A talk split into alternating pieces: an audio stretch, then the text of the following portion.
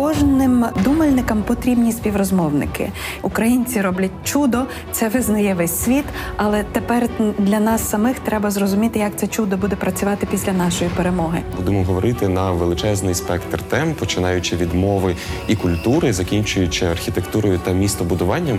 Будемо пробувати зрозуміти, які відповіді або щонайменше які чіткі питання має отримати Україна одразу після перемоги. І я переконана, що ці спокійні тихі розмови із е, дібраними співрозмовниками дозволяють нам мислити вголос, мислити краще, знаходити точніші слова.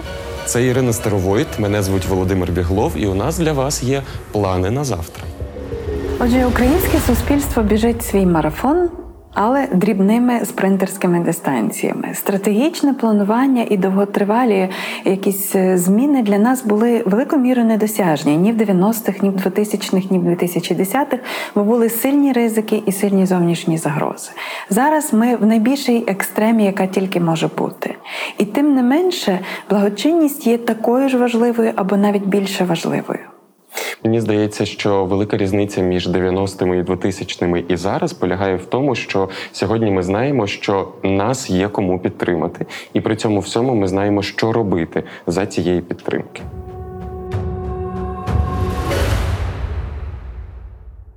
Ми, люди з громадянського суспільства, добре знаємо, як звітувати події, які були влаштовані на грантові кошти. Якщо подія успішна і була затребувана суспільством, то зазвичай на фотозвіті ви побачите величезну кількість людей, які її відвідали. Якщо подія була проведена е, про людське око, так просто щоб освоїти грант, то зазвичай ви побачите спікерів і президію, і зовсім нічого не побачите е, щодо публіки. Так звітували гранти в Україні 30 років. Деякі з них спрацьовували і приносили суспільні зміни, а деякі деякі просто будьмо відвертими проїдалися. Ми знаємо сьогодні, що міжнародні коаліції, і приватні фундації готові підтримувати відбудову України одразу після нашої перемоги. Як зробити так, щоб ці кошти від філантропів, від міжнародних фондів були використані ефективно, і як нарешті побороти в Україні грантоїдство, будемо спілкуватися сьогодні з нашими гостями.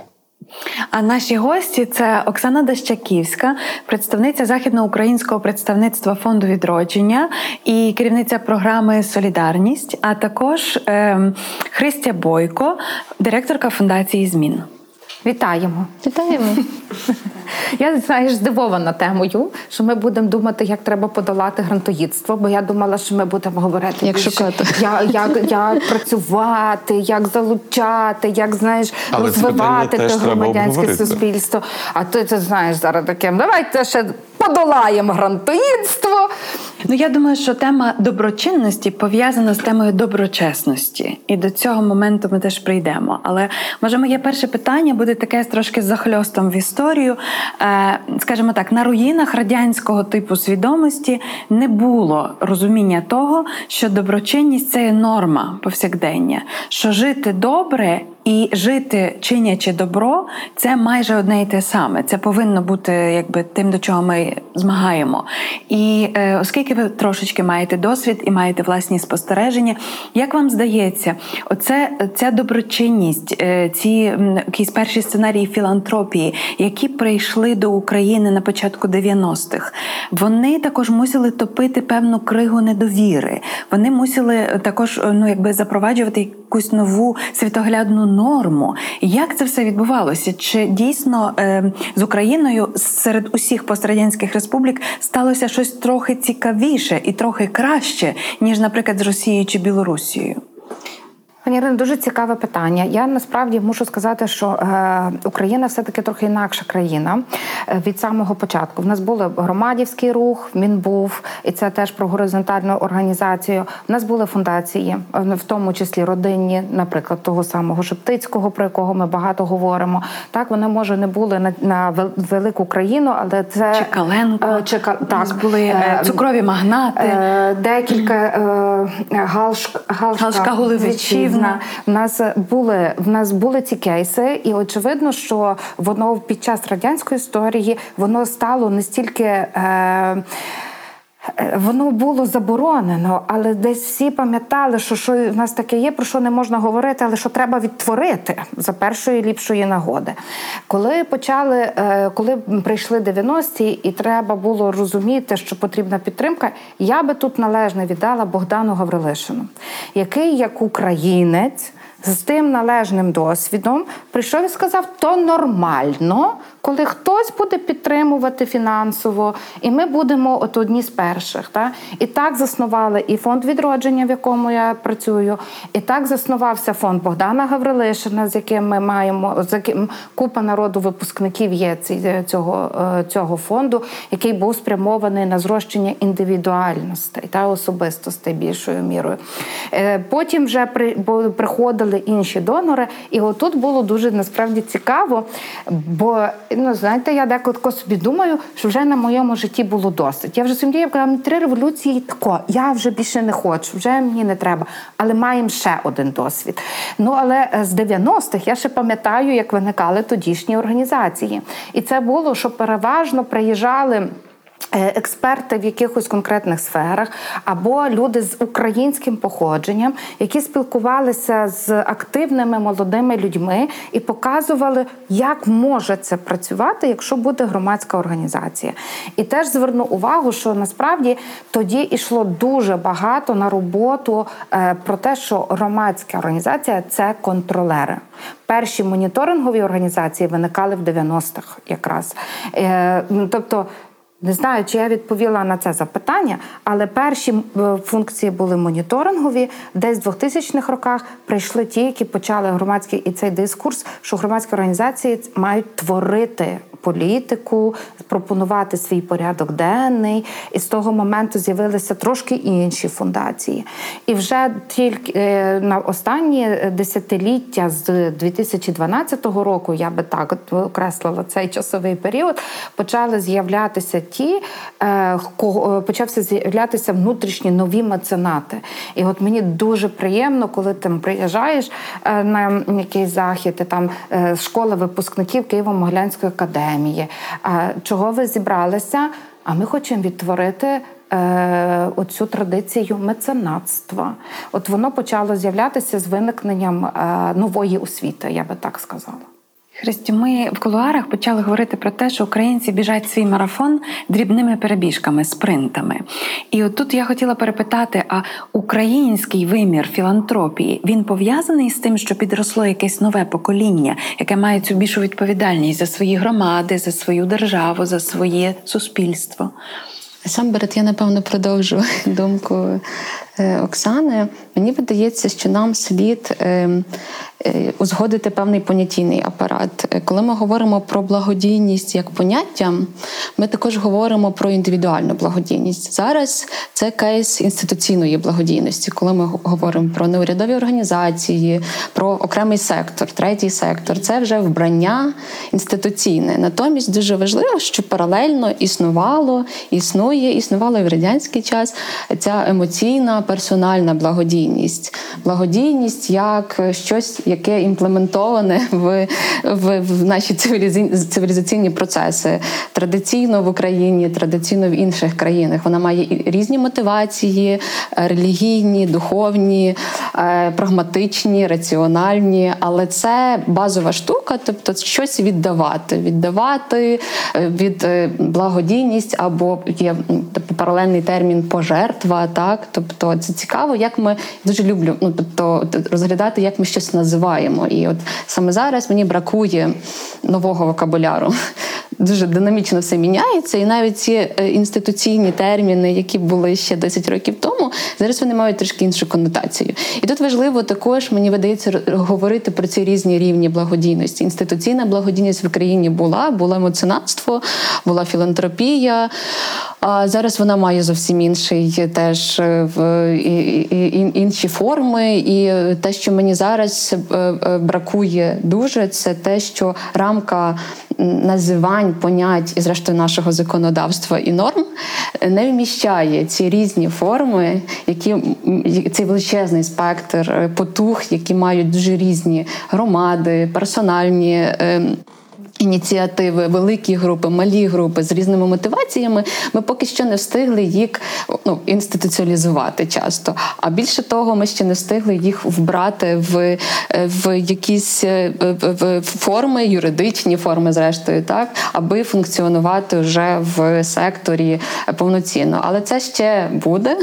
І зараз, власне, до питання про цей е, про цей спринт, то мені видається, що найшвидше це відбувається якраз оця е, організація, яку ми ще не вміємо назвати в щось в якісь форми. Так і скажімо, е, наша фундація це приватний фонд, і ми, коли розробляли, будували інституцію.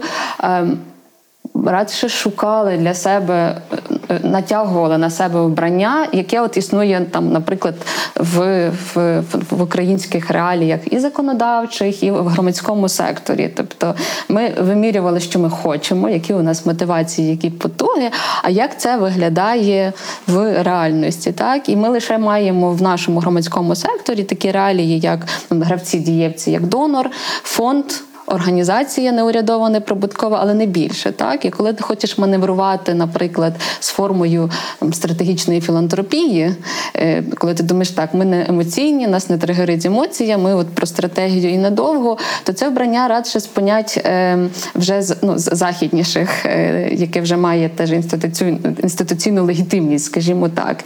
І тут це, це цікаво, що ми не встигаємо це якось окреслювати. А вернуся, поняття цієї вшитої е, в для, для кожної людини персонально, типу, щось віддавати, благодіяти. Це було і в радянський час. Власне, інституційна благодійність, вона е, радше менше підважена і мені видається, що нам бракує теж трохи рефлексії про те, що традиційно українська благодійність це е, теж про певну авторитарність, було про певну владність, бо ну, люди, які віддають, е, теж мають певну владу, куди віддавати ці кошти. І це питання, яке дуже часто не артикулюється. Я би тут хотів все-таки е, перебити. Один військовий мій друг в Фейсбуці нещодавно описав ситуацію, коли там група військових має одну пральну машинку, до якої безконечна черга. Відповідно, вони знайшли бабусю, яка їм пере. І ось вони одного разу прийшли до бабусі з е, пачкою порошку. Ви ж нам перете. То от вона їх е, висварила, виставила, все попрала, порошок не взяла. Тобто, це це ж також спосіб благодійності. І тут накладається цих 3-4 е, байрактари, зібрані фондом Сергія Притули, куди скидався не лише бізнес, так скидалися усі ми з, зі своїх електронних карток. Мені здається, що оця філантропія такого високого luxury рівня вона дуже перегукується із тим, що 200-2 тисячі гривень ми щодня, щотижня скидаємо на Збройні Сили України. І тут я скажу так пафосно, можливо, це у нас в крові. Усіх, не лише українців. Я Мені видається, що це не якась ексклюзивна е, е, наша риса. Е, направду. Е, і теж е, мені видається, що філантропія має дуже хорошу канву оцієї відповідальності. Так? Коли вона йде через мотивацію відповідальності співдії, то оце Володя, що ти говориш про е, е, те, що з Байректари і притула, можемо ще повернутися до цього прекрасного феномену е, довіри великих фондів, і це дуже крутий кейс. Але це кейс бажання бути зарадним кожному з нас, так довіряти якісь інституції емоції і бути причетним. Оце дуже класне відчуття, благодійність як причетність. Ти причетний до якихось класних змін.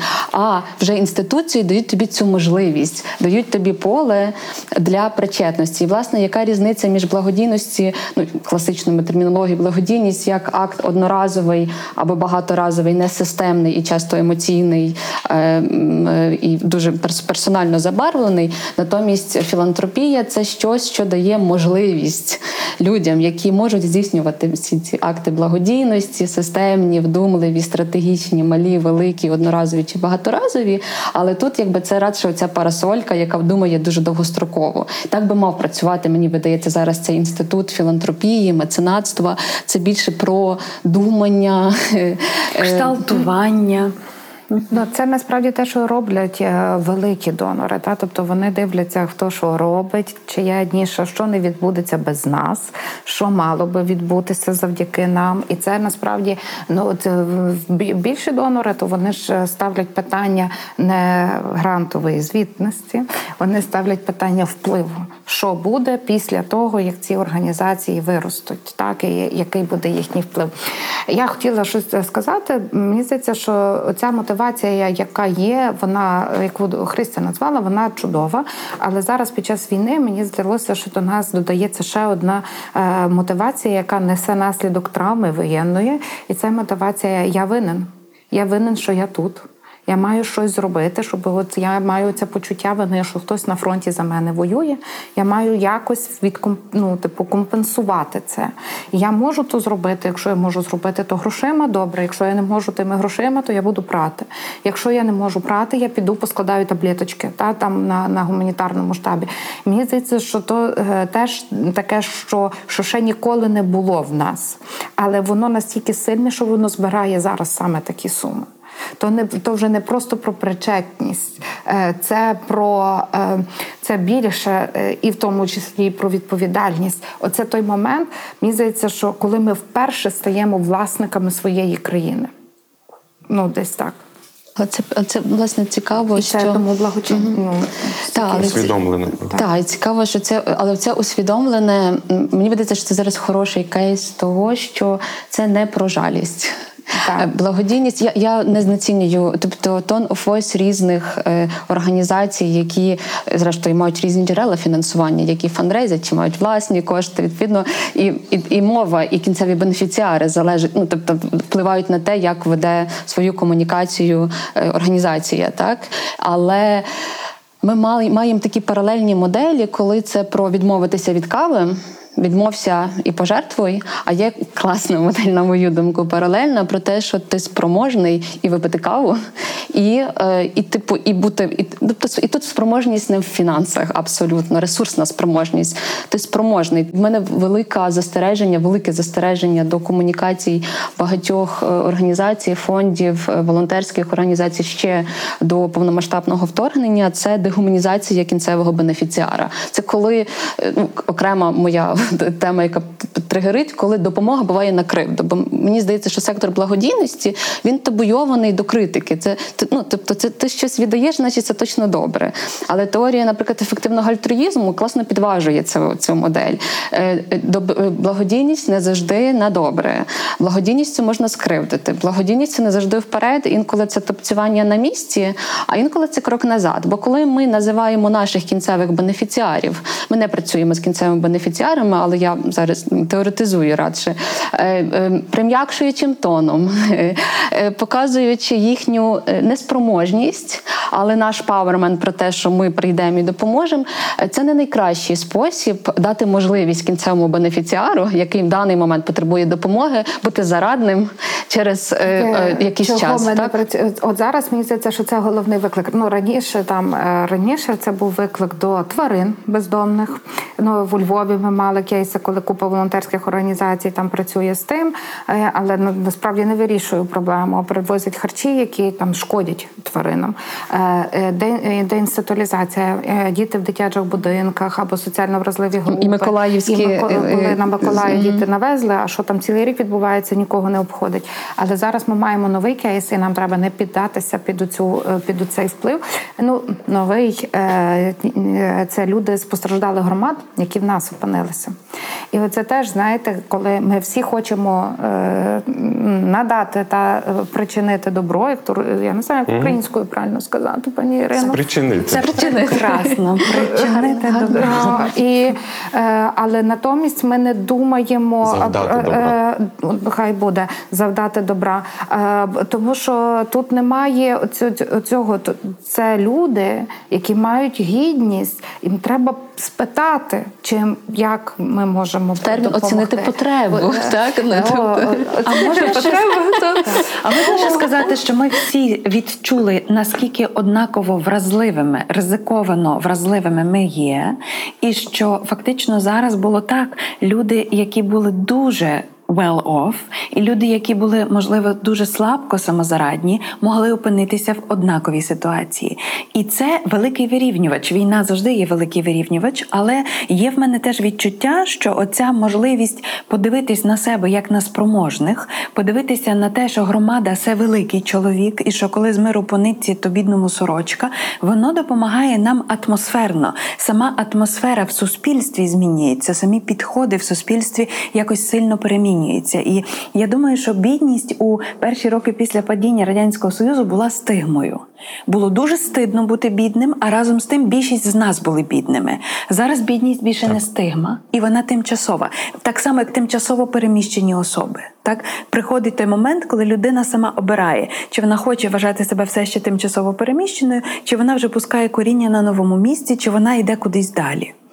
У мене питання до е, пані Оксани. Я е, пригадую е, після 2014 року, внаслідок усіх тих е, подій, того, що ми мали дуже багато внутрішньопереміщених осіб. Власне, фонд відродження, і ви особисто, ну щонайменше тут у Львові, я це активно спостерігав. Е, працювали з внутрішньопереміщеними особами. Сьогодні ми чуємо, що і держава має досвід, і організації мають досвід, і самі внутрішньопереміщені особи за 8 років мають досвід. Чого ми навчилися? От зараз ми будемо мати цей новий і набагато масштабніший виклик. Ми Чого вже маємо. То, я от е, згодна з тим, що те, що ми навчилися в 14-му, зараз не все спрацює. Зараз зовсім інший масштаб того, що відбувається, в тому числі з людьми, е, які змушені покидати свої домівки, які переміщаються. Та ми е, бачимо, що е, і ці люди там травмовані не один раз, тоді не, не летіли. Е, не, не летіли бомби так, як летіли тепер. Якщо ти там раніше сів в машину і ти перемістився, зараз 200 кілометрів люди долають по тижнями, то зовсім інша травмованість навіть людей, і зовсім інша травмованість громад, які приймають ці речі, і ну ці, ці речі, які приймають людей з постраждалих громад. І відповідно воно е, не всі ці е, досвіди будуть працювати. Наприклад, тоді ми таки не потребували навіть у Львові е, школи перетворювати в прихистки. Зараз ми перетворюємо і школи, і думаємо про прихистки. Е, Що е, я точно можу сказати, що, що працює, я не знаю наскільки це працює з.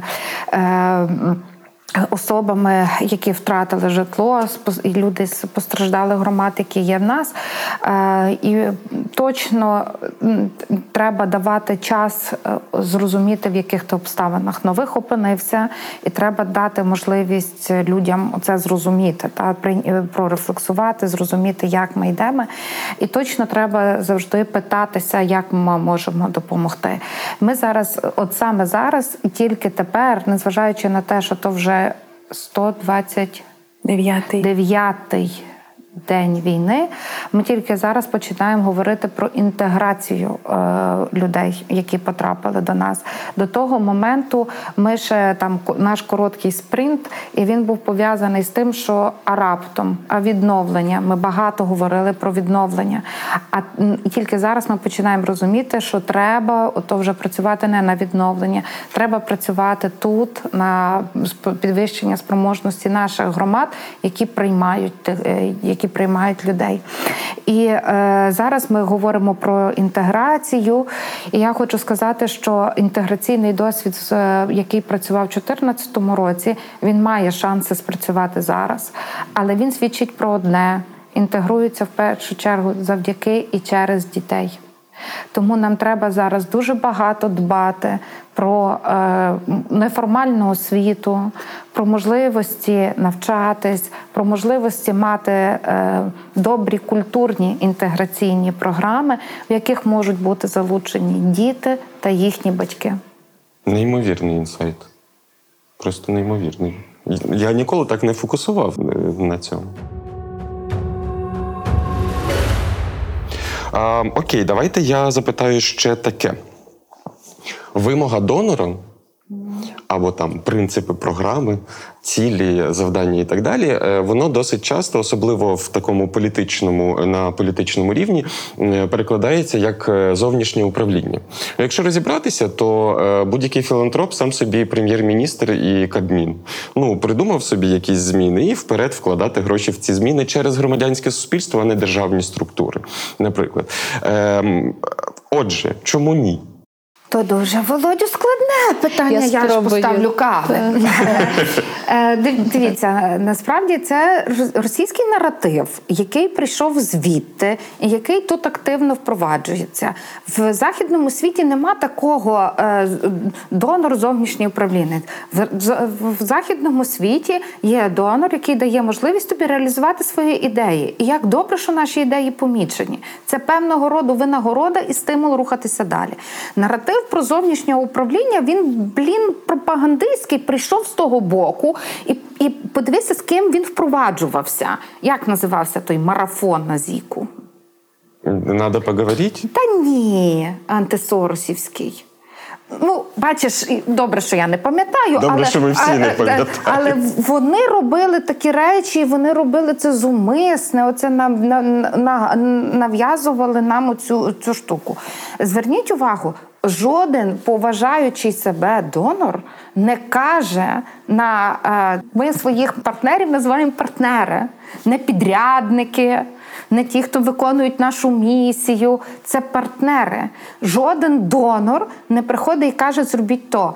Донор формулює вплив, який він хоче зробити. А як це досягнути? А інструменти, методи. Якщо це там і ваша місія, це ж чудово, якщо ви знаєте, як ви хоч, як, як там е, громадські організації.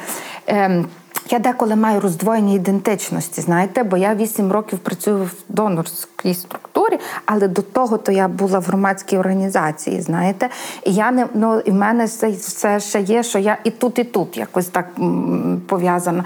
То на, навіть коли ми були в громадських організаціях, мені ж ніхто не казав, маєте робити так і все. Це ж тільки про те, що ми мали можливість досягати і своєї місії, в тому числі.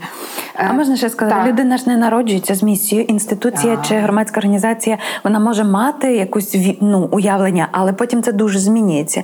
І тому я думаю, що впроваджені якісь проекти, зроблені кроки, вони допомагають щоразу. Вони допомагають нам ростити цю місію. І я думаю, ми не сказали цього, але це важливо так. Філантропія це про е, сіяння зерна. Так, якщо бізнес дуже часто пожинає плоди, то філантропія вона терпелива, вона націлена на довгі еволюційні зміни, і в цьому, мабуть, є велика різниця. Зараз дуже популярний і в західному світі, і в нашому це impact інвестиції, в тому числі які переходять в бізнес-сферу. Це коли е, те, що ти закладаєш на довгі роки, але яке може давати е, ну, вони пішли з бізнес-сфери. Насправді це цікаво, що impact інвестування це ми беремо цю модель. Насправді в нашій діяльності ми її взяли з бізнес-моделі, ну, я кажу, але наші імпакти це соціальні імпакти, так. і це дуже цікавий підхід про те, що е, ми коли робили нашу нашу, нашу стратегію, то десь складалося враження, що ми хочемо робити благодійність з лінійкою в руках. Десь от та десь це було відчуття, оці, але відчуття виміримості, і це для нас було важливо, аби цей сектор не асоціювався, повторюся, з нашої неформальної розмови з позакласною, позаробочою роботою. Угу. Що благодійність це щось як бонус до твоєї діяльності йдеться про інституційну вже та сферу е, е, сектору. А це, це складна робота, яка потребує зусиль, яка потребує аналітики, експертизи, яка потребує визнання помилок, яка потребує визнання е, того, що не завжди на благо, яка потребує доброго стратегування, короткострокового, спринтованого, такого короткого, та чи дуже надовго.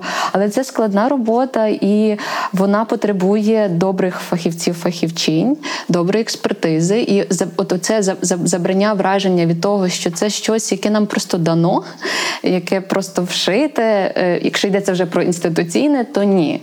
Це щось, яке виміриме, воно може вимірюватися як імпакт інвестуванні через 15 років впливу. так, І, власне, е, чим добрий новий внутрішній донор, я буду узагальнювати, це розуміння на почекати, не бажання оцього швидкого ефекту розрізати стрічку у відкритті чогось такого, е, та вже тут і зараз.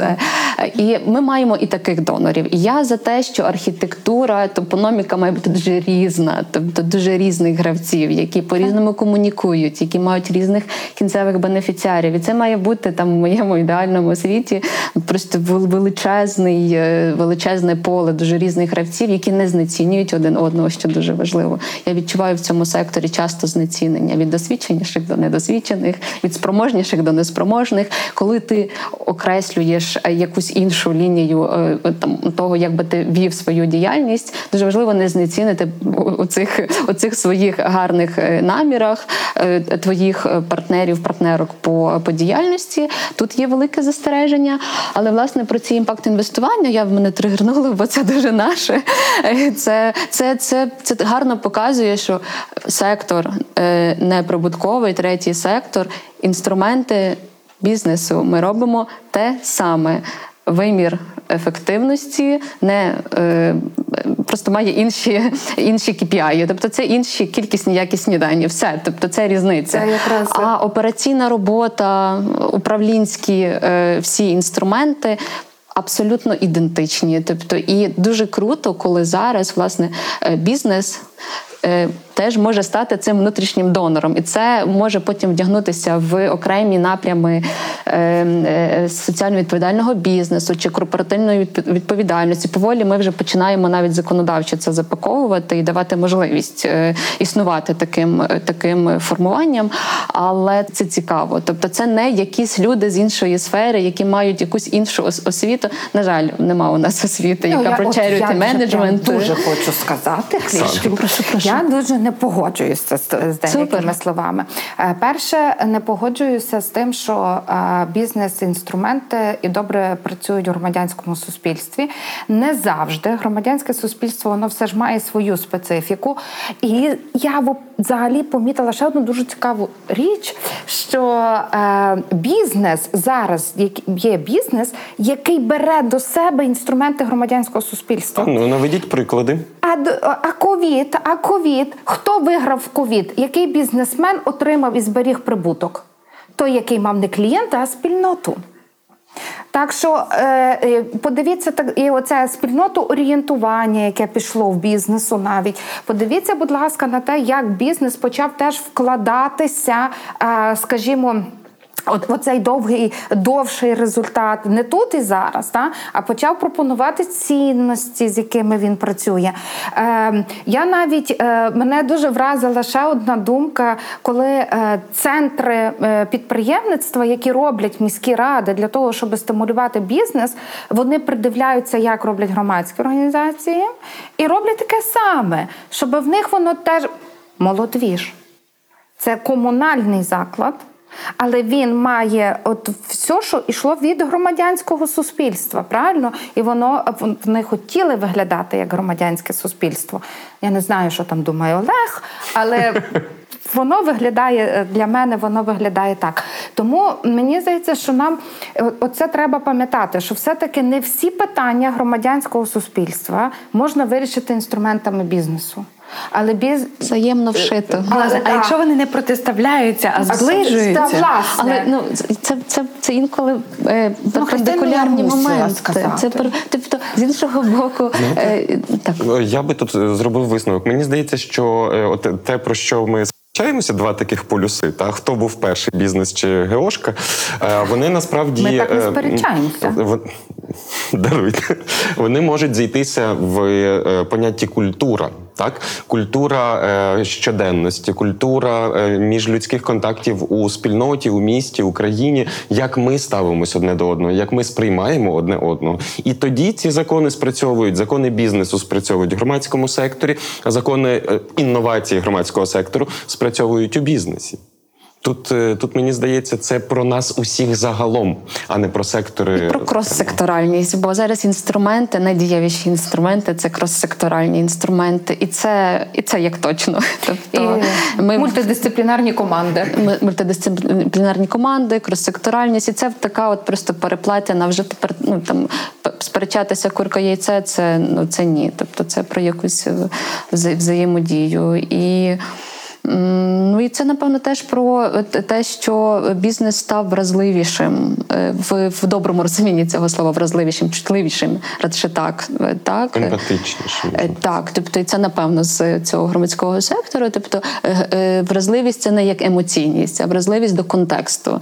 І я не хочу протиставляти внутрішнього донора, зовнішньому донорі чи великим програмам технічної допомоги, але бенефіт, який має внутрішній донор, це гнучкість і можливість до цієї вразливості, до вразливості до контексту. Так а від того йде оця гнучкість. І скажімо, коли я моніторила, які читаючи аналітику, да, які тобто яка різниця, ось тобто, типу ці цих напрямів великих донорів, це дуже добре структуровані напрями. Це добре називання. Це або гуманітарна допомога для цивільних, або мілітарі напрям. Так е, організації тут всередині новостворені, можуть собі дозволити вплітати разом Е, ці два е, полярні для е, часто для великих донорів технічної допомоги міжнародних. Це це, це дуже розділені напрями. Вони маленькі організації чи середні донори, тут внутрішні, можуть собі дозволити переплітати ці напрями, жонглювати ними, придивлятися при цих спринтах, переглядати їх. Так і ця гнучкість вона є бенефітом, як на мене. Вона не має цієї тяглості, стратегічності, але все, що нас е, перепиняє, це недосконале законодавство. Я багато про це говорю, бо я з цим працюю. Нам бракує для доброї, ефективної, легітимної роботи е, адвокувати зміни в, в, в і в податковому законодавстві, і зрештою закону України про діяльність громадських організацій, про діяльність благодійних організацій. Е, але це адвокація, це тут включається взаємодія, мережування в розмовах, в діалогах, потреб. Це довгий процес але ми не можемо далі творити такі добрі зміни, е, маючи цю е, тверду неадаптивну рамку законодавства. Ми дуже хочемо багато підтримувати ми як донор, але ми впираємося часто в те, що ми. Е, ми порушуємо закон, якщо ми хочемо робити щось ефективне і добре. Так це це теж цікаво про обмеження. І е, донори великі е, мають більше насправді можливостей через те, що мають е, е, можливість жонглювати між законодавством своїм е, і українським. Так натомість тут всередині це дуже часто впирається в дуже е, ми працюємо з українським, так само як і всі, хто ну мені здається, що кожен донор, який діє на території України, він має обмеження обмеження ще більше. Він має обмеження там міжнародне своєї країни і тут українське обмеження. Але е, я е, дивлюся, що от ще один імпакт, який має фонд відродження, я вже так згадую собі слово адвокація. Ще пару років тому ніхто не думав. Я приходила, пам'ятаю, читати тренінги з адвокації. То до мене на перший тренінг прийшли адвокати. Бо ми думали, що то буде для адвокатів. А потім, коли ми вже говорили про що це, це, це зміна законодавства, uh-huh. так uh-huh. для того. Формулювання політик, е, вплив на рішення, які мають бути прийняті в громаді, то воно згодом е, насправді змінилося. І зараз е, мені здається, що є в Україні діє така мережа, яка каже, яка працює з цими з напрямками адвокації. І щодо в нас ж діяльність волонтерів обмежена. І це дуже великий виклик насправді для всіх, тому що багато людей почалася повномасштабна війна і багато людей кинулося волонтерити. А ніхто не знає, що картку треба зареєструвати, що треба мати статус ну, не волонтера. Ніхто, ну, не ніхто, але, але багато людей не знають. І зараз, коли там СБУ приходить і каже, давайте я на вас перевірю, і люди не, не розуміють за що. Вони ж нічого поганого не робили, а ці обмеження були.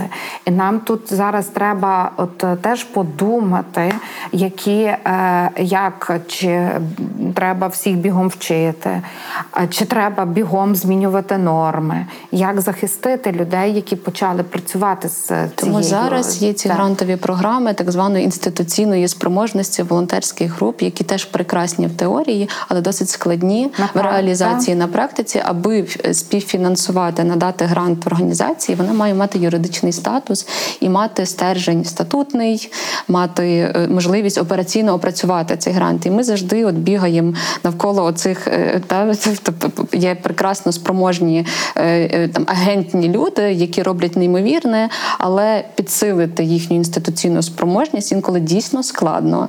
І власне за безпекове питання волонтерів я теж десь часто зачіпала за 4 місяці це поняття. Ми, е, окрім операційної діяльності, звісно, ринулися в таку ургентну екстерну діяльність, але вона замикається ланцюжком у нас від оцінки потреби, запиту і всієї логістики тут на місці локально.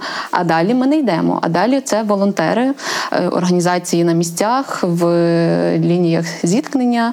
І власне тут питання, що е, ми задали собі питання: а який безпековий статус волонтера, угу. який дуже ризикує. Які вже втратили життя, багато а які втратили життя, які не мають статуса е, юридичного якогось приналежності до того чи іншого організації для якихось страхових моментів. Угу. А і теж це цікаво, бо е, без знецінення, але цим мали займатися великі міжнародні фонди такої допомоги, так які в тих чи інших країнах мають мати цей інструмент того, як надавати допомогу в е, е, але в них є дуже сильні в них є дуже сильні безпекові протоколи так, в цих от, організацій, так. і вони і тут теж багато це, це цікаво. Бо... Нас, до речі, ми не мали цього досвіду, і наш ми не маємо досвіду. Ми не підтримували напряму волонтерські організації організації, та такі, і ми теж дивимося, придивляємося до цих безпекових протоколів і наші.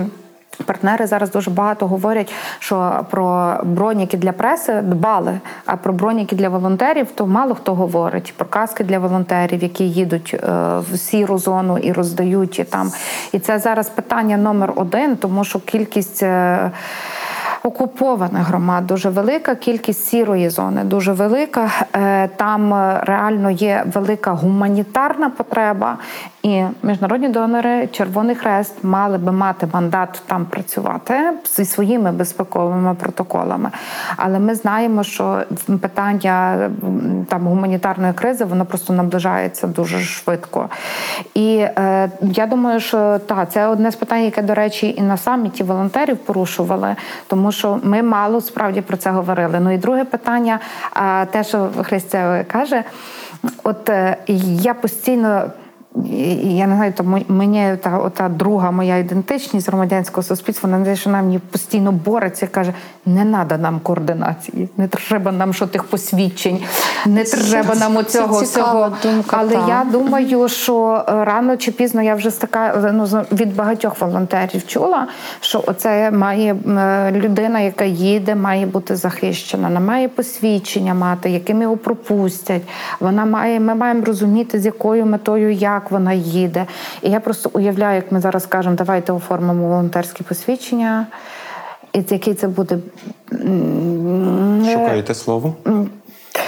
Е, це, я, я хотіла сказати складне рішення. Е, це складне це складні рішення. Це буде не одне рішення. Так, так. Це буде не одне навіть рішення. Колеги, у мене до вас е, таке ще є запитання. Е, ви згадали адвокацію. Я справді я от е, з власного досвіду розумію, що і це слово, і це явище можливо підсилило українське суспільство в багатьох наших цих історичних подіях останнього десятиліття. Адже завдяки тому, що ми навчилися адвокатувати, ми раптом зрозуміли, що ми теж на щось впливаємо. Що це не дядя депутат у Верховній Раді приймає рішення, а це ми тут придумали і шляхом адвокації донесли його на вище щеблі. Приймання рішень. Уявімо собі, що інститут адвокації в Україні працює і буяє буйним цвітом, що перемогу ми здобули нарешті. Що в першу чергу завдяки приватним або міжнародним е, донорам, фундаціям потрібно буде змінювати на рівні філантропії, тому що тут будуть працювати абсолютно всі, і держава буде щось змінювати. Є Сполучені Штати Америки, Австралія, Японія, всі інші Велика Британія також вкладуться у відбудову. А що е, в контексті м'яких змін, так не, не будинок збудувати, а суспільство змінити. Які найперші мають бути пріоритети після перемоги? Я спробую так відразу на, на свіжо. Мені видається, що дуже важливо протягнути цей феномен агентності угу. кожного життєзрадності. Це є хороший такий термін, як от, е, е, який піде зараз у ці екстреми, аби аби воно не відкотилося. Бо ця життєзарадність, вона мені видається, працює на е, певному адреналіні, так і вона може вона може трішки.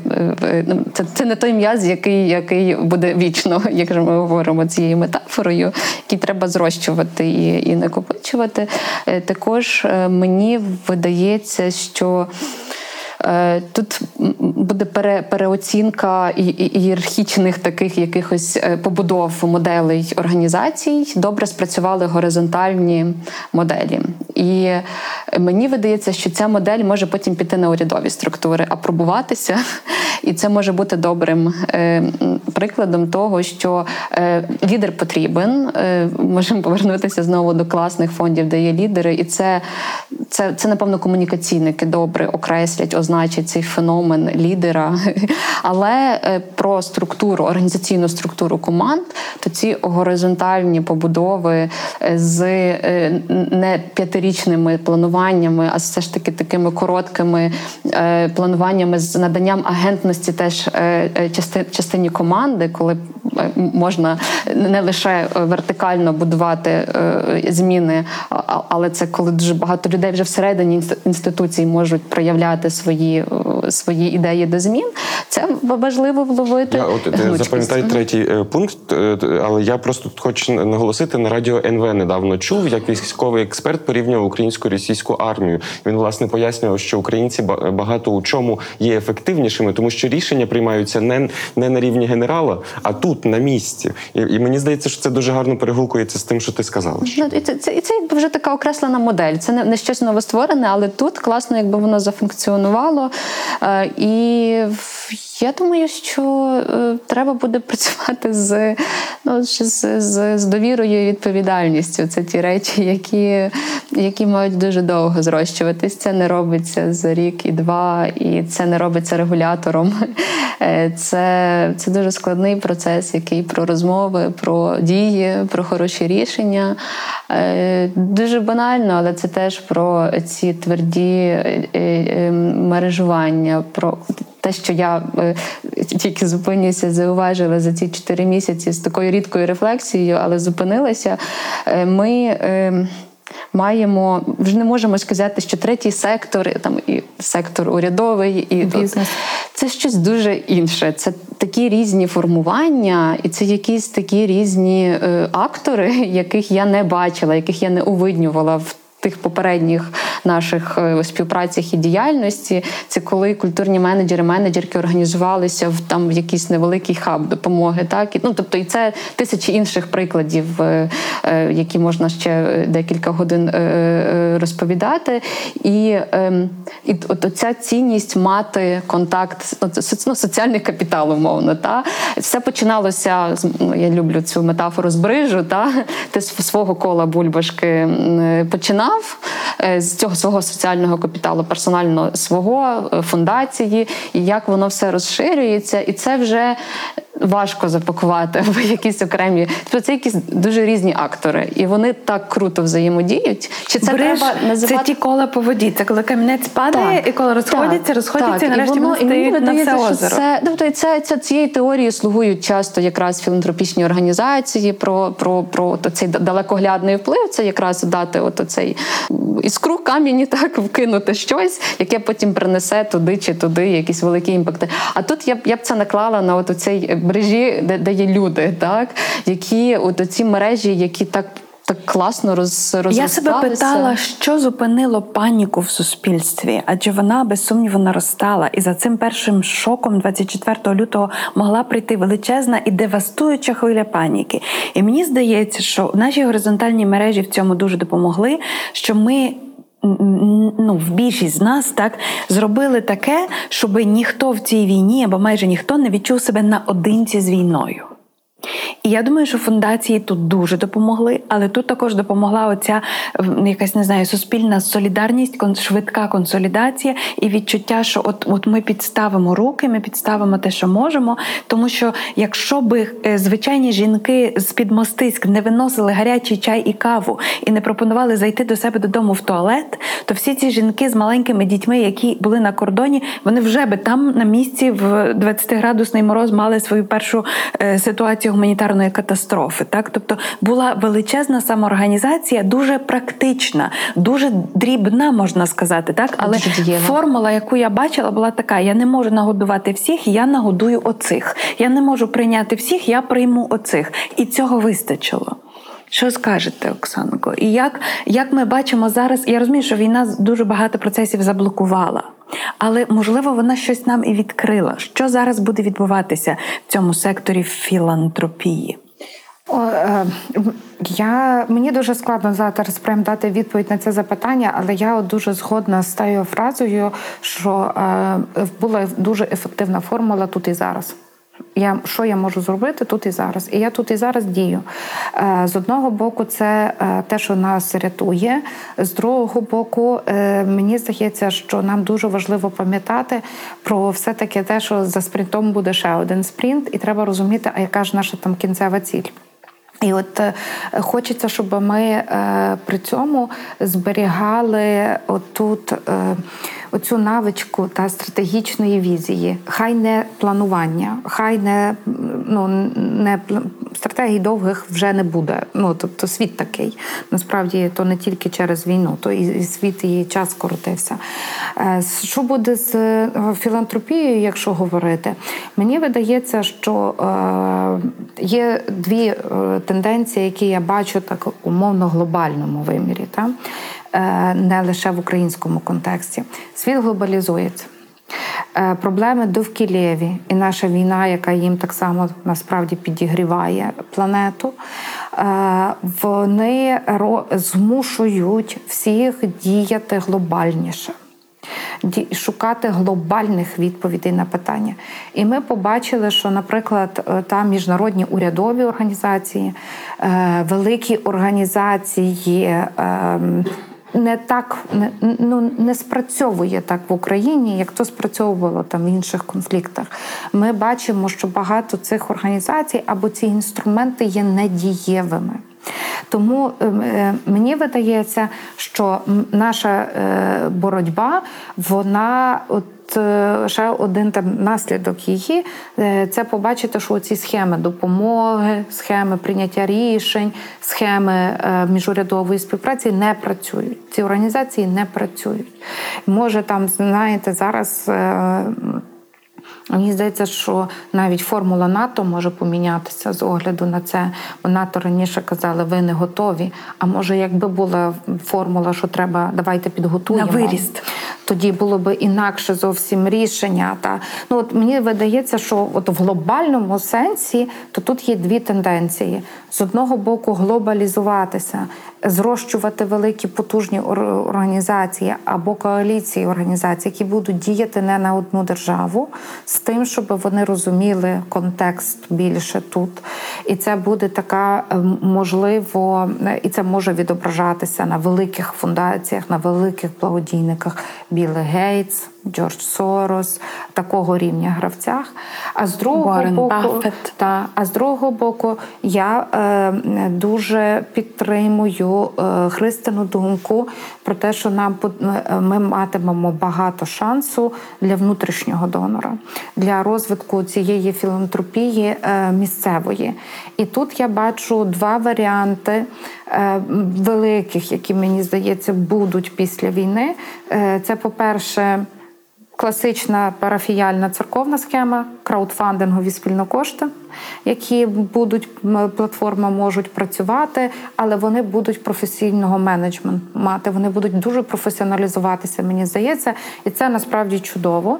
А друге, що я бачу, та будуть приватні фундації, та навіть якісь там. Ем, я думаю, що знайдуться якісь люди, які захочуть швидких, ефективних електоральних політичних рішень, які будуть вони робити вони не знайдуться, вони продовжать. Так, може бути таке, що вони будуть тут і вони будуть казати, будуть створювати фонди і то робити, знаєте, там як завжди.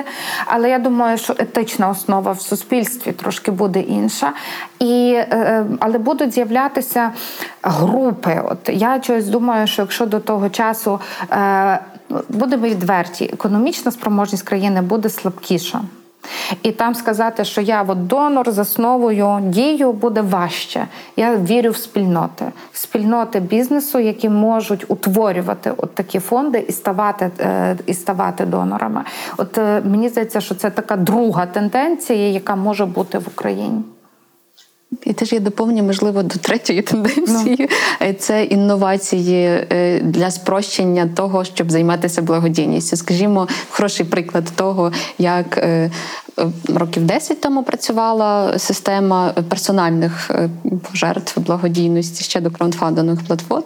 Це коли тобі треба було або в скриньку на довір'я кинути, та або передрукувати номер банківського рахунку.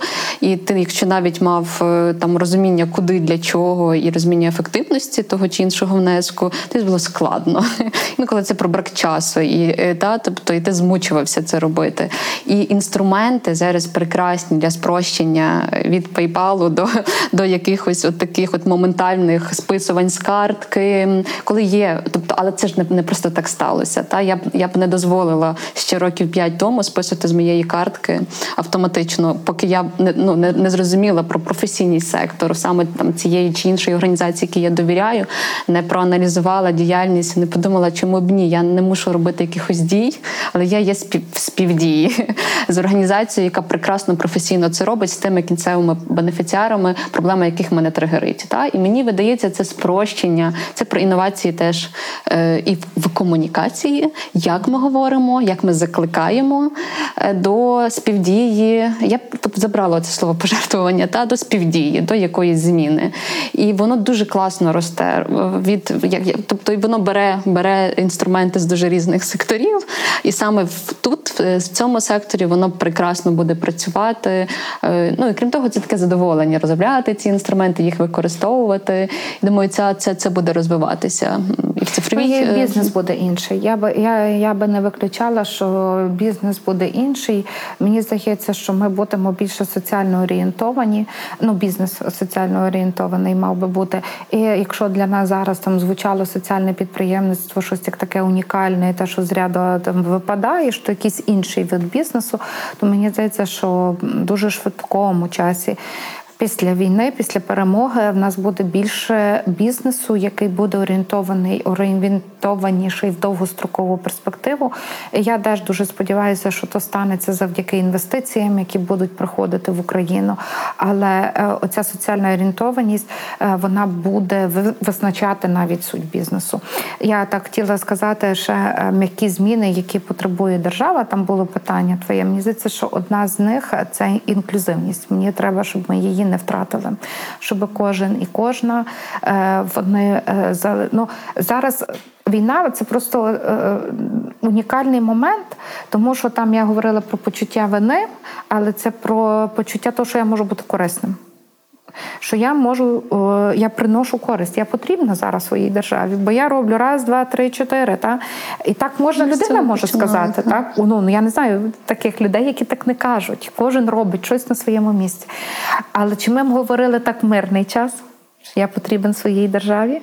Я знаю, що ну, я маю частина зробити. з нас би так, так говорила, але ця частка була мізерна, маленька. Вона розвивалася. І якщо б мене запитали про якісь там три фази розвитку цієї благочинної свідомості, я б сказала, що 90-ті роки були націлені на те, що є величезний геп між нами е, і е, є величезні проблеми з доброю освітою, з доброю самооцінкою, з добрими бізнес-ідеями. І тому це все треба було підтримувати, але підтримували більше індивідуальні локальні ініціативи, острівці впливу солістів, причому у великих містах. Тоді друга фаза це було націлення на те, що мусять бути мережування, і що має бути демократична децентралізація. І набагато більше уваги і ресурсів було спрямовано в ці малі громади. І нарешті ця наша третя фаза, вона якась дуже складна і комплексна. Та з одного боку, сама екзистенція наша є зараз під загрозою, чи ми виживемо всі як суспільство, як держава. З іншого боку, наша життєстійкість виявилася більшою. І якщо ми подумаємо власне про суто економічні показники, то така держава, як наша, не мала би витримати, а витримала. І коли я дивлюсь на маленьку Естонію, яка віддає нам 1% свого ВВП у вигляді озброєння і іншої технічної підтримки, і які, дивлячись на нас, кажуть, якби це все обрушилось на Естонію, ми би не витримали, а ви витримали. Тому є якийсь такий капітал в вашому суспільстві, який ми оцінюємо, і який нас захоплює, і який не вимірюється ніякими KPI-ами. Або принаймні до теперішніми KPI-ами. І оце дуже для мене великий, ну якась така велика фаза переходу. Не тому, що я хочу нас похвалити, нас і так багато хвалять, а тому, що ну як мені здається, ми дійсно маємо зараз якийсь якісний стрибок. І ну важко його ще описати, але я думаю, що от е, оця логіка, про яку Оксана і Христя пробували говорити, вона не останню е, роль тут відіграє. Оце відчуття, що я можу. Або як писала Анна Франк в своєму щоденнику, що ніхто не збіднів через те, що поділився. Угу. Дуже класно. Оце е, ділення, мені здається, одне з головних цінностей наших зараз, бо ми вміємо ділитися. Я. Вміємо і можемо. Так. Слухайте, е, з програми в програму у нас кілька слів переходять так або між рядків, або прямо е, сказані. І одне з цих слів ми про це говорили і в контексті культури, і в контексті кіна, і в контексті медіа.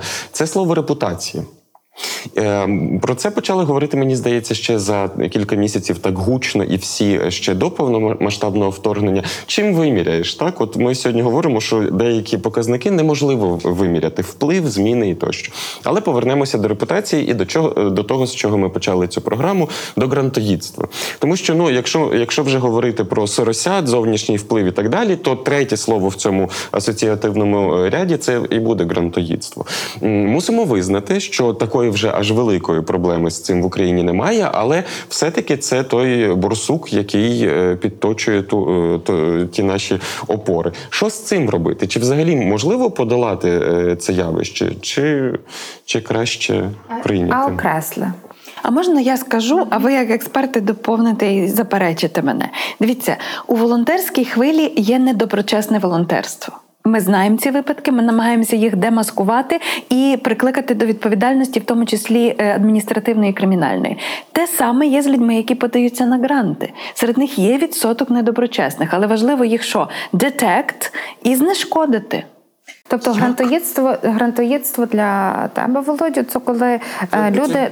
не беруть беруть гроші, але не роблять те, що за них обіцяли. Беруть гроші і звітують, але гроші йдуть в пісок. Фактично, угу. я ну ми ж знаємо ці історії про окей, ну, це я, ми вирішимо. Я, ну, я я маю рецепт до твого питання. От пані Ірина сказала знешкодити. Як? Ну мені видається не знешкодити. Тобто, я думаю, тут треба м, зробити такі можливості, щоб це унеможливити, скажімо так, зав'яжу це.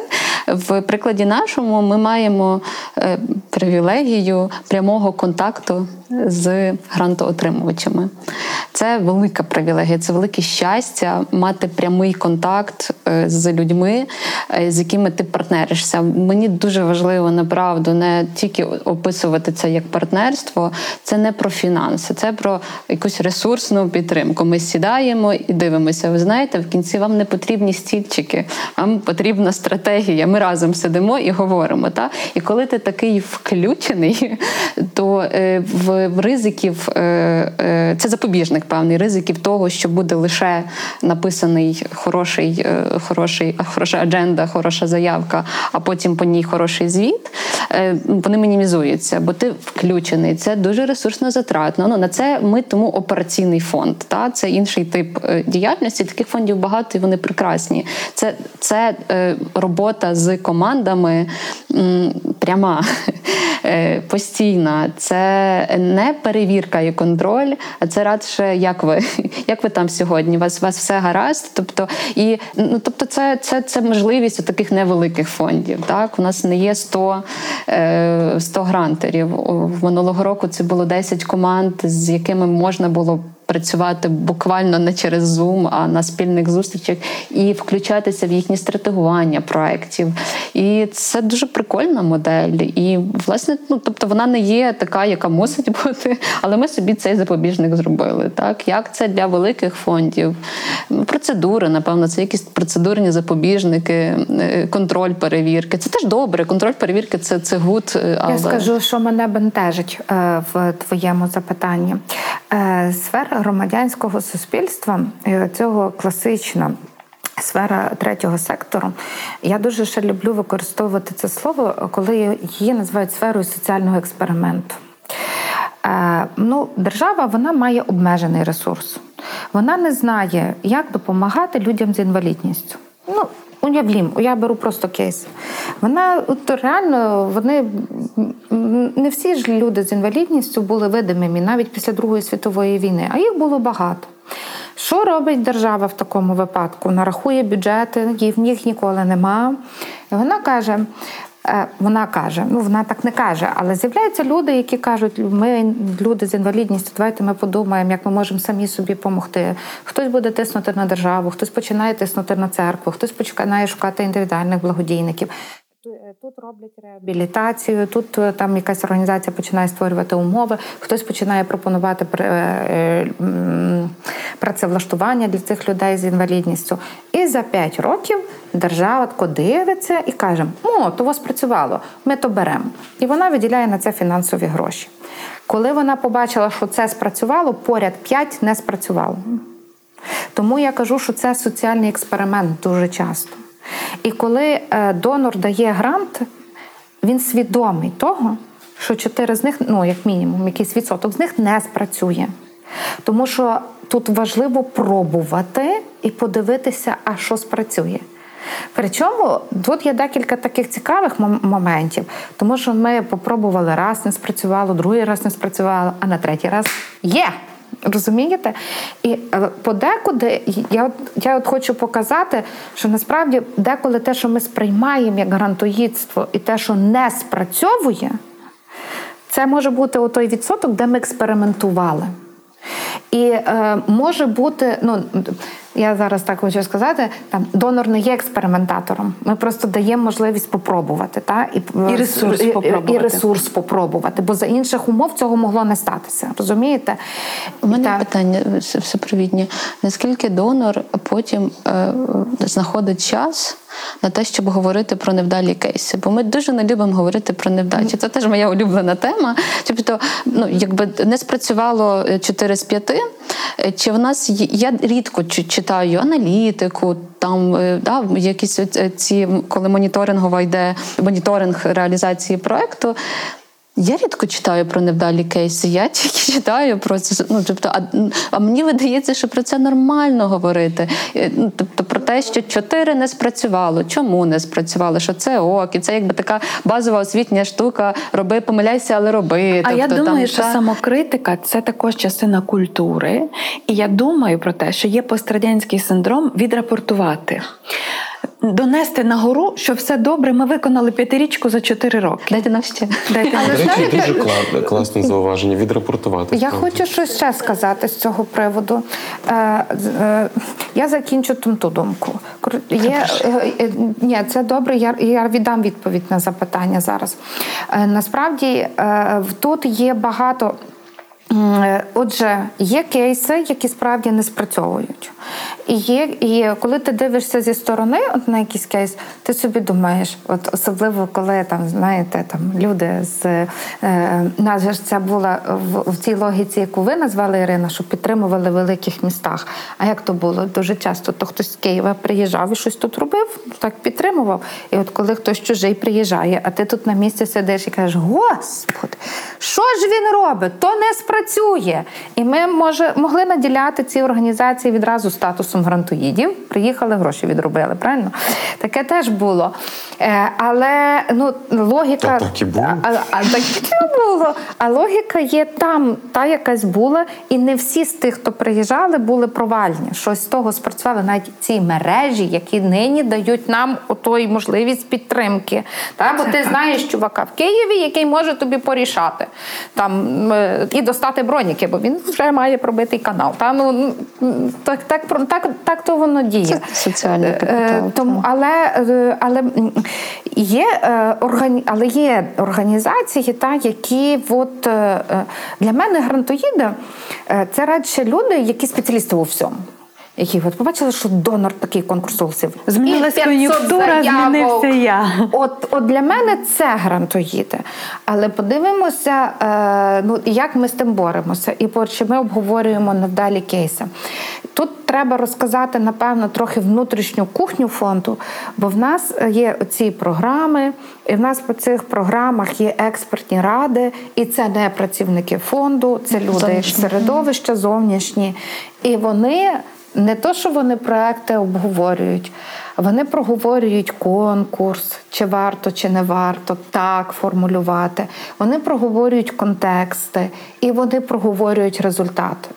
Вони проговорюють це. Е, Так, напевно, в нас недостатньо тої комунікації про невдачі. І в нас навіть в фондівському оголошенні конкурсу написано: причини відмови не комунікуємо, не повідомляємо. І е, ми проговорюємо то кожного конкурсного оголошення. Ну, може, не конкурсного, ми часто повертаємося до цієї фрази. І нам треба отут нам треба ще трошечки більше інституційної довіри. Бо переважно, коли ти починаєш говорити про якісь відмови, то починається сам дурак. І от тут ще дуже багато працювати нам треба направду. Тому ми це внутрішньо експертно, ми це проговорюємо, і ми дивимося з тих. В нас, якщо так подивитися, в нас є ця логіка. Ми приходимо, експериментуємо, дивимося, що спрацювало, масштабуємо, даємо можливість йти на більші руки. Ми теж невеликі гранти даємо порівняно з міжнародною технічною допомогою чи навіть з більшими донорами. Але от в нас така логіка присутня. От і тому е, десь такий спосіб я хотіла е, розказати, що насправді не треба забувати, що ми е, отут, ми, якщо ми говорили про соціальні інновації, про бізнес-процеси, які мають, що ми тут співмірні, дуже багато співпрацюємо з бізнесом, то в цій частині ми дуже багато даємо можливостей для держави. Ми опора, ми опора для держави, тому що ми експериментуємо в малих масштабах, е, економимо державні гроші. Щоб зрозуміти, що працює і що варто переносити на якийсь інший рівень. Але теж маленьке доповнення. Гранти це не єдина форма Так. е, підсилення ідей, змін, Ну, але найвідоміша, так, найпомітніша. Питання Най, найкраще е, контрольована, е, але грант це дуже закритий цикл. Грант це великі обмеження. Грант може мати два роки, та А може, тобто шість місяців, може а може, три. а може мати два місяці. Е, І грант ну важливо, що це не недалеко не єдина, і е, форм дуже багато. Їх можна намацувати, шукати, що це за підсилення. Тобто підсилення інституційне може мати там контракт на 5 років, так з, з переглядом. То питання певного контрактування юридичного оформлення.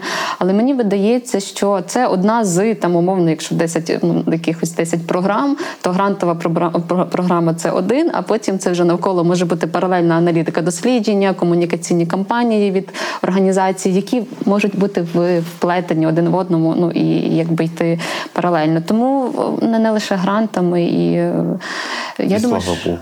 І слава Богу. Е, Ще я хотіла, е, що можна. е, Про рапортування. Е, Я зараз ми от мали конкурс, оцей гуманітарна солідарність, який Scare Deutschland, і ми вже закінчуємо перший цикл цього конкурсу. І я якраз на тому етапі, коли ми проводимо розмови з грантерами, що як. І я хочу сказати, що я дуже е, тішуся, е, коли мені кажуть, що пішло не так. вже нема такого, що типу, да, ми вам скажемо. Це теж певний ступінь довіри. Та, що всі 1750 осіб ми як хотіли, так зробили. Та люди сидять і дивляться в очі е, і кажуть, то не вийшло. Та ми там наліпок тих не дали. Але якщо там аргументовано є і зрозуміло, чому, як, і оце це теж елемент довіри, але це і це так дуже цікаво. Є люди, які роблять таку паузу. І думаю, сказати чи не сказати. І я розумію, що зараз залежить від того, як я подивлюся. Та, але, Цікава яка причина у цьому? Можливо, від того, що це ну, такий період екстрема, де ти собі та. даєш е, можливість сказати і так складно. Ну, тобто, та, Бо коли умови ідеальні, ти боїшся на помилку, ти боїшся та, озвучити помилку, і це цікаво. А тут, коли ти в безпеково е, в складних обставинах, в екстремі тотальній, ти нарешті даєш розуміння собі, як найперше, а потім це означуєш, озвучуєш, що робити помилки це, це нормально. добре, Особливо нормально, це умовах, процес. Так. Е, а в цих умовах, і зокрема, і це про відвертість і чесність, чого теж дуже бракувало е, до до на момент зараз. І це ж теж ну, ти кажеш, що ви разом сідаєте. Це от ключове. Ви разом сідаєте, а не тобі репортують в якомусь на папері. Тяжче прописати хиби. Е, та, е, А от власне цей, ця можливість це знову про якісь горизонтальні можливості, та е, спілкування, комунікації, не вертикальні. Це про цю відвертість. А ну, відвертість дає можливість до якихось знову ж таки швидших змін. Це про що пані Ірина сказала. Але я би тут додав, що мені здається, що тут ще є компонент впевненості в собі. Коли я впевнений, що в мене були найкращі наміри, я розробив досить хороший проект, і я вклався повністю як організація. Я можу визнати, що справді не спрацював спрацював. Ось вам соціальний експеримент. Ми пробували, і воно не спрацювало. Я думаю, що це е, більше працює на успіх, ніж ця ширмочка, коли ми допишемо нулик до кількості переглядів там чи відвідувань. Все правильно сказав. Час на бліц.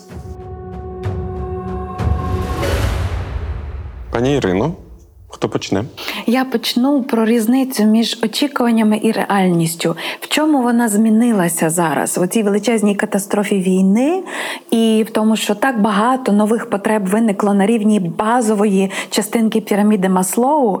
Е, яка різниця між реальністю і очікуваннями зараз?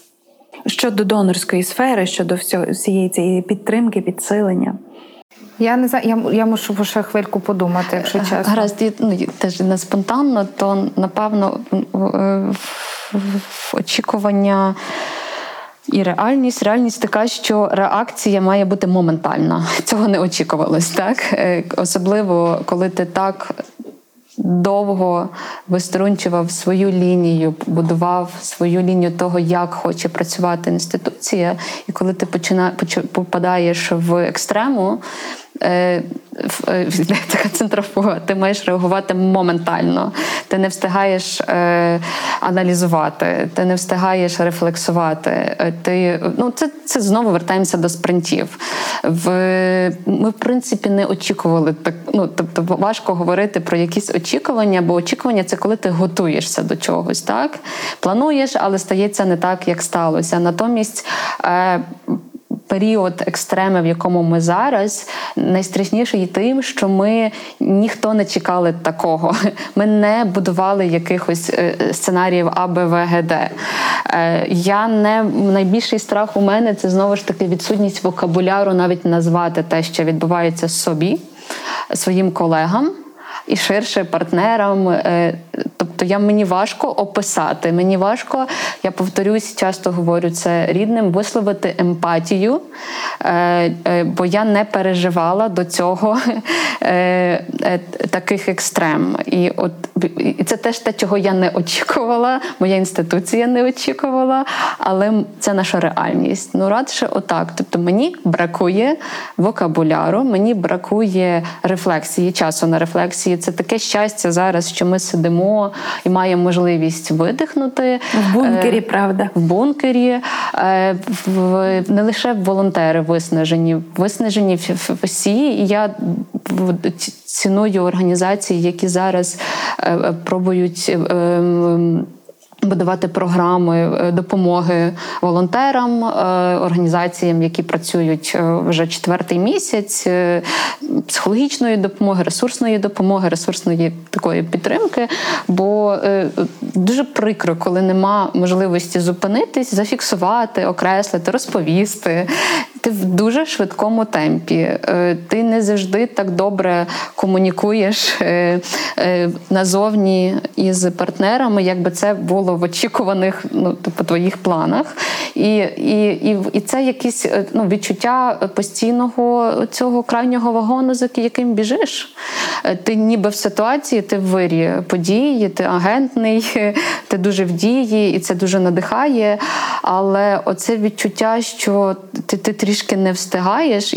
Ми цього не очікували. Я говорю про наші інституційні е, очікування відносно цієї реальності зараз. І наступне останнє це, це про четвертий місяць. Е, ми мали інші настрої у перші два місяці. Мабуть, ця розмова в перші два місяці в такому колі від мене меседжі були б інші. Е, і через два місяці вони будуть теж інші. Так, але я тішуся, що ми можемо так оце зафіксувати принаймні цей е, е, цей, цей, цей наратив сьогоднішнього дня. А який він буде за два місяці, я боюсь очікувати. Ближчий до перемоги, щонайменше. Я постараюсь дуже коротко. Ну, я, від мене. Ні, ну це Постараюсь, це ще не значить, що вийде. Так. Е, очікування реальність щодо донорського ринку. Я, якщо чесно, не очікувала, що деякі програми зможуть згорнутися так швидко. Були програми, які згорнулись. І е, були, і це для мене було гірке розчарування. таке не те, щоб гірке розчарування. Я розумію, е, я розумію протокол, я розумію кожну організацію, е, але сподівалася, що буде перелаштування. Але це моє моє сподівання, воно очевидно було пов'язано не лише з донорськими організаціями, а з тим, що війна ненадовго. Тож хтось робив реалістичнішу оцінку просто ніж але те, що війна не надовго воно нам давало сили жити, бігти перший спринт. Е, і це теж нормально. Друге, е, ну і це відповідно е, це реальність, яка була. Друге очікування насправді воно було про те, що. Прийдуть донори, які працюють в конфліктних суспільствах, і не краще знають. Е, це напевно, е, я мушу сказати, що так е, я досі не обізнана з багатьма стандартами, які стосуються гуманітарної допомоги. Досі не знаю там ну дуже дуже багатьох речей. І міжнародні організації насправді допомагають з цим, суттєво допомагають. Та я вже зараз знаю про три види шелтерів, про те, що які мають бути там, який базовий набір. От такий той скелет, який вони дають, це чудово. Мені би трошечки хотілося е, більшої, може, не координації, а взаємоінформування. Але тут питань дуже багато, бо це робота з персональними даними, переважно, е, це робота з різним технічним забезпеченням, з різним софтом, з різними багато дуже речей, які не можуть накладатися е, або не працюють. Е, ну не, не працюють так легко, як би того хотілося. І очевидно, але я, от мої очікування в цій сфері не досить е, ну, співмірні з тим, як це відбувається насправді. Тобто є як є. І ніхто за нас нашу роботу не зробить. Ну це теж очевидно. І напевно, третє очікування, реальність.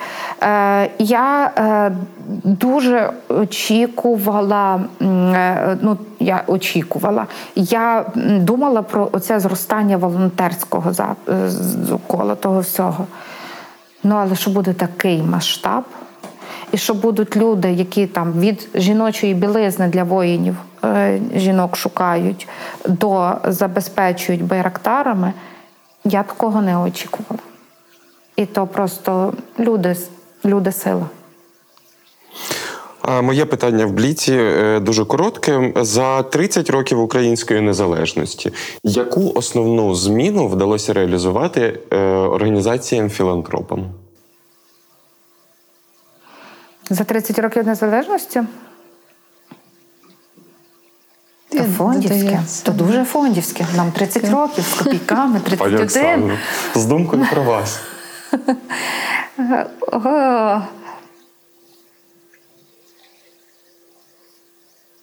Потім вирішите, як я думаю.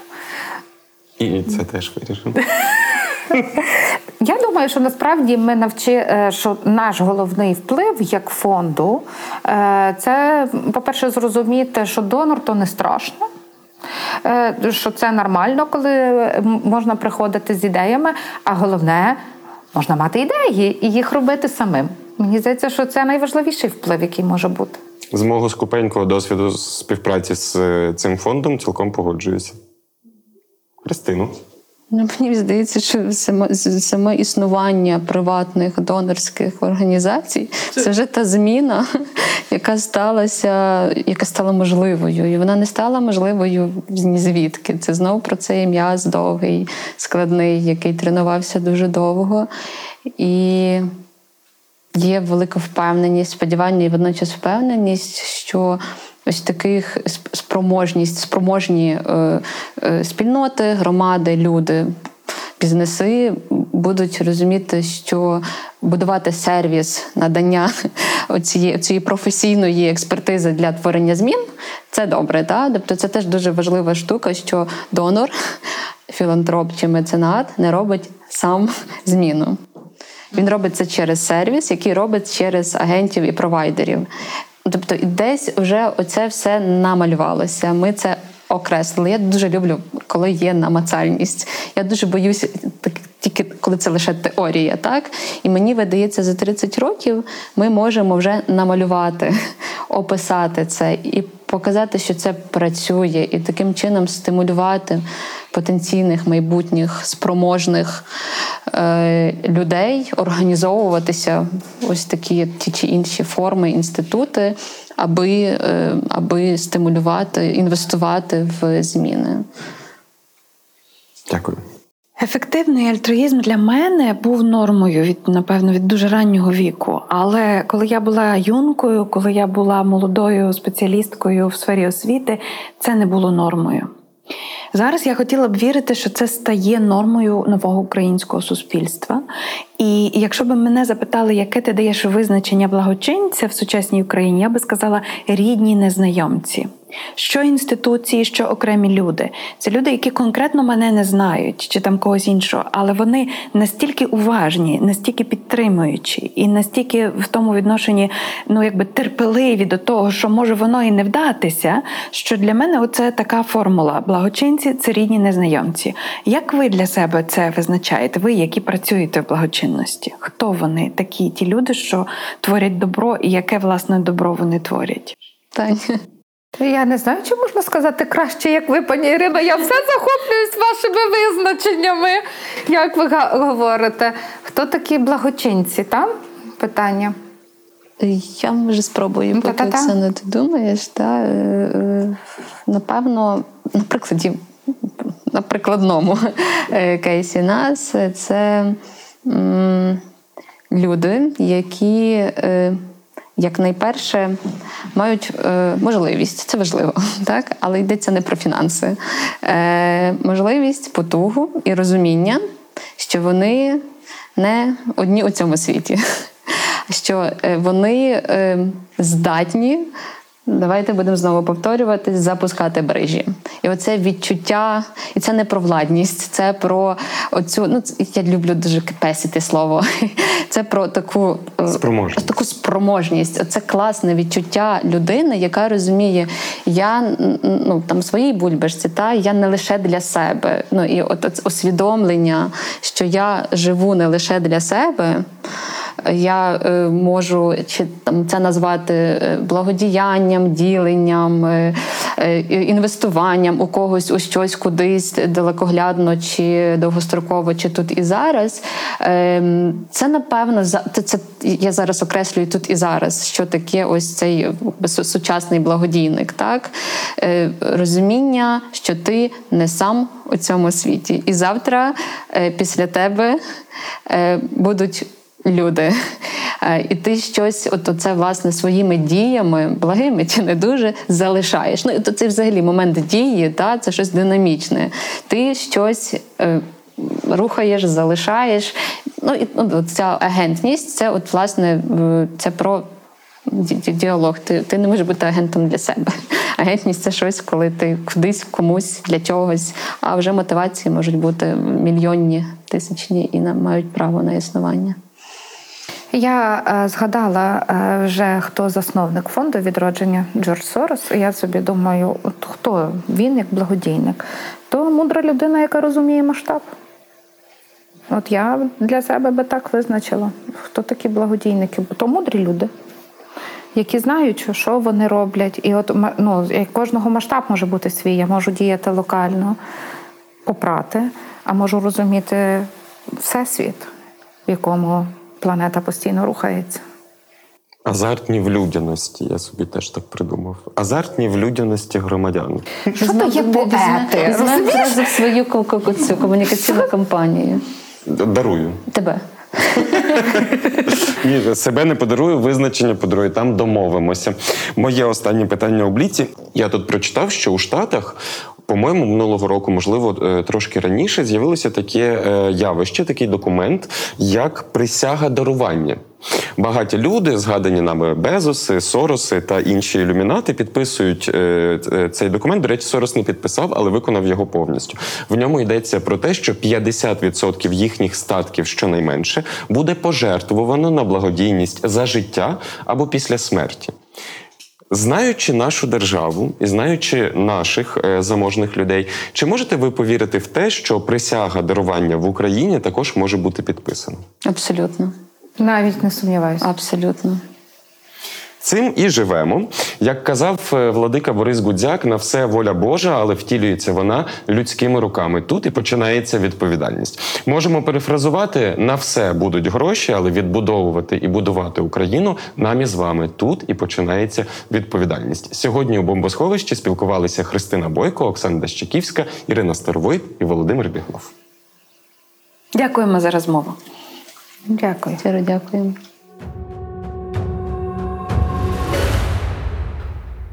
Я зрозумів одну важливу річ під час нашої розмови: скільки б донорів не приходили до певного суспільства, до певної держави, до певної групи людей, якщо з цього боку немає ідеї і немає бажання втілювати зміни, то жоден донор не допоможе. І напевно в цьому велика сила українців і українок. Ми знаємо, чого хочемо, і знаємо, що робити. Ми в цьому бункері не раз говорили про те, що стратегії виживання треба буде все ж таки поміняти на стратегії повного і повноцінного життя. Так от е, на прожиття треба заробити, а на життя треба віддати. І здається, що українці саме цього уроку зараз навчилися найкраще.